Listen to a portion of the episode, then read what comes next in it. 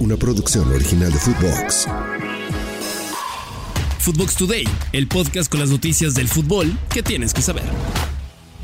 Pumas se reencuentra con goleada. Después de perder el pasado fin de semana ante uno de sus grandes rivales, el equipo de Pumas regresó a la senda de la victoria y de la mejor manera posible. Goleada 4 por 0 en casa ante Querétaro y un doblete incluido de su goleador. Un autogol de Manuel Gularte, dos tantos de Juan Dineno y uno más de Nathan Silva cerraron la goleada en Ciudad Universitaria. El equipo de Querétaro jugó con 10 hombres desde el minuto 40 por la expulsión del defensa Omar Mendoza. Acá algunas palabras de Mauro Gerg, técnico de Querétaro, sobre la dinámica del juego antes de quedarse en desventaja. Escuchemos.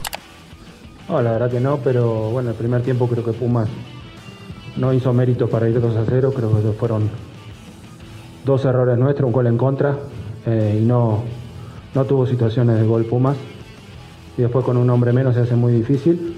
Y en el segundo tiempo creo que justificó el, el resultado, eh, pero más en el segundo tiempo. Yo creo que en el primer tiempo eh, no encontraba los caminos, estábamos bien parados atrás. Vino el gol en contra y vino después el penal y expulsión. Después no, no hay, creo que no hay ninguna situación donde el arquero nuestro haya tenido alguna intervención. Con esta victoria, Pumas es cuarto de la tabla general con 18 puntos en 11 partidos, mientras que los Gallos tienen 12 puntos y se ubican en el lugar 13 de la tabla. Antes de seguir con las notas, no olviden darle seguir a Footbox Today, calificarnos con 5 estrellas y escribirnos qué les pareció este episodio. Barcelona sobrevive al dragón. Juego número 100 de Xavi Hernández al mando del Fútbol Club Barcelona y lo hizo sumando tres puntos importantes en la fase de grupos de la UEFA Champions League ante el equipo del Porto en el Estadio do Dragao. La escuadra culé sumó tres puntos tras ganar 0 a 1 con anotación de Ferran Torres, quien entró de cambio por el polaco Robert Lewandowski, quien salió con molestias del terreno de juego. El partido tuvo polémica arbitral, se hizo presente el VAR, hubo manos y poco fútbol, pero al final los azulgrana ligaron su segundo triunfo y se acercan más a la clasificación a los octavos de final del torneo. Escuchemos algunas palabras de Xavi Hernández, técnico del Barça, tras la amonestación que recibió en el encuentro por algunos reclamos al árbitro. Decía lo de la amarilla porque no sé cómo lo has vivido desde el banquillo. ¿Has hablado tanto como dice Mendilibre en el día de hoy? Siempre hablo, yo soy pasional, aunque no lo parezca. Vivo el partido, eh, protesto, me enfado. Eh, creo que es mi manera de vivirlo y así me ha ido bien siempre, así que difícil cambiar.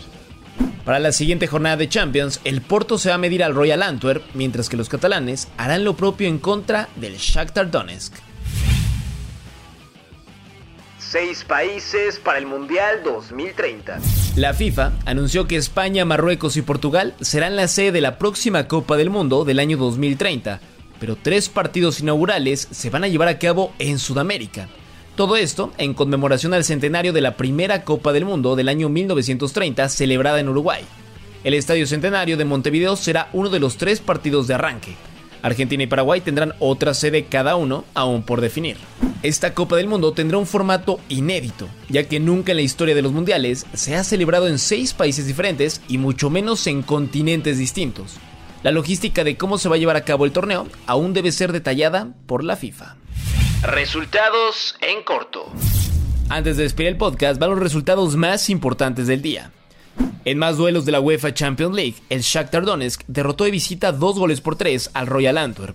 El Atlético de Madrid le pegó tres goles a dos al Feyenoord de Santiago Jiménez. El Newcastle United dio la sorpresa y goleó 4 por 1 al PSG. El Borussia Dortmund y el Milan empataron 0 a 0. El Manchester City ganó 3 a 1 al equipo de Leipzig. El Celtic cayó 1 a 2 ante la Lazio de Italia y el Estrella Roja empató 2 a 2 con el Young Boys de Suiza. En la Copa Libertadores, el equipo de Fluminense derrotó al Internacional y avanzaron a la gran final de la Copa Libertadores. Y en la Liga MX, Cruz Azul derrotó 3 por 1 a Necaxa. El cuadro de Tigres empató con Toluca. Y finalmente, Santos derrotó a Tijuana. Eso es todo por hoy. Nos escuchamos. Hasta mañana. Chao, chao. Footbox Today una producción original de Footbox.